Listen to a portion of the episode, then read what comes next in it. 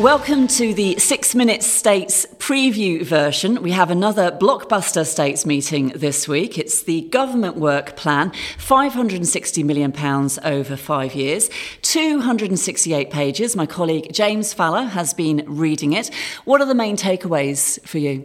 Yes, so this is one of those very meaty documents uh, that you come out on an annual basis from the states. They've had many names over the past uh, policy planning process, p- policy and resources plan and other things. Um, I suppose it's easy to quickly say what this isn't, and uh, it's not really a build back better. Uh, it's not really a revive and thrive. This is more like a, a program of work for the states for the next you know, for the life of this of this government, which is basically going to say this is what we're doing, and uh, by default saying this is what we're not doing. And there seems to be this sort of uh, fundamental philosophy about uh, this is common sense. We're, it's, uh, we're matching resources to the things that we that we can do. We don't want to sort of set sights too high. We want to be realistic. We don't want to overstretch ourselves and try and do everything and end up doing nothing. I think matching resources is a very good point. This is of all the reports I've seen over the years, many of them were just kind of very long wish lists and things that the states wanted to get around to do. What this does is actually put you know, fit in the finances alongside that wish list. However, on the slightly more frightening side of that, uh, the intention is to exhaust the state's reserves that have been built up over time, over the course of this five years, and go out to market to borrow 200 million pounds.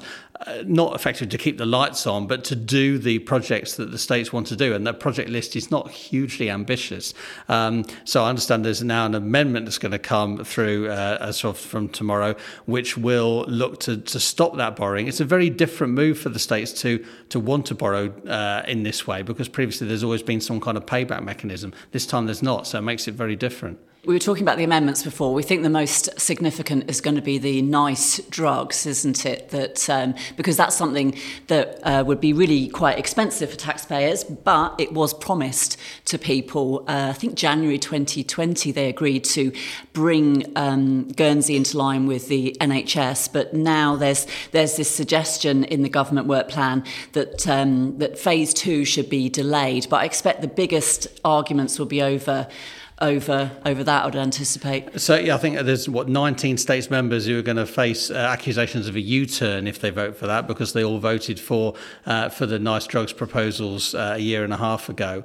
Uh, yeah, I think it's you know interestingly enough, though, the, the, Policy and Resources Committee wanted states members to come up with amendments because eventually they want uh, deputies to own this plan, not to just be responding to P&R's plan. So it will be very interesting to see how that shakes down. Of course, that, you know, NICE drugs is is very much a, a detail. That was the one thing that kind of leapt off the page when you're flicking through the the, um, uh, the, the report. But it's difficult to understand. Uh, or, or, you know, difficult to, to get into this level of detail so specifically. So I think that will be you know a challenge for the states and certainly how they manage their time over the next few days. And there's there's, there's quite a minor amendment, but I quite like this one from Deputy Gavin St Pierre about increasing delegated authority for P&R uh, from five million to ten million. So anyone who thought that you know Deputy St Pierre when he left the Chief Minister's offices was you know anyone thought he might have been shoving raw prawns into the curtain rail. It, it, it turns out that he that, that, he wasn't. That he is trying to sort of help the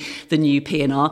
But why do you think this plan hasn't really sort of set the the public alight, hasn't it? We do, it, politicians are talking about it all the time, but you don't really hear members of the public ever talking about it. But this is not something for, for, for the members of the public really to get involved in. You know, people who are interested in politics or people respond to political issues because it's something that actually matters to them. And this overarching document of five years worth of work doesn't ever really, uh, you know, touch on people's real lives. It's just it's there uh, and they don't really see it as affecting them until the detail comes down. So I, am used to this kind of uh, uh, lack of interest at this at this time. Might mean that in the next few years that you know politicians can't come up with like left field rickets and things like that. I think very much so. I know I did write in the in the editorial comment when the report came out how this uh, document basically made the job of being a states member much less fun. Uh, I think you know, new members have come into politics to try and do something for their community. This report says, no, you won't be bringing any uh, fancy plans uh, to, the, to the government. This is very much a, a, schedule of work that does, does what we do already do, deals with things like Brexit and COVID, and rebuilds things like Fermain sea walls. It doesn't uh, particularly do anything much more than that at the moment. And Deputy Gavin St Pierre, he's written his take on it in today's paper. Yeah, I think that's very interesting. Uh, clearly, he's devoted some. I mean, I understand he has quite a bit of time available, but he's devoted some of that time to uh, to ploughing through all 268 pages, and uh, it's quite a forensic analysis, which I'm sure will, will come out uh, on the floor of the House uh, this week. Well, it's going to be a sweaty States chamber on Wednesday, but myself and my colleague Mark Ogier will be covering the debate. Listen out for the six minute states each evening.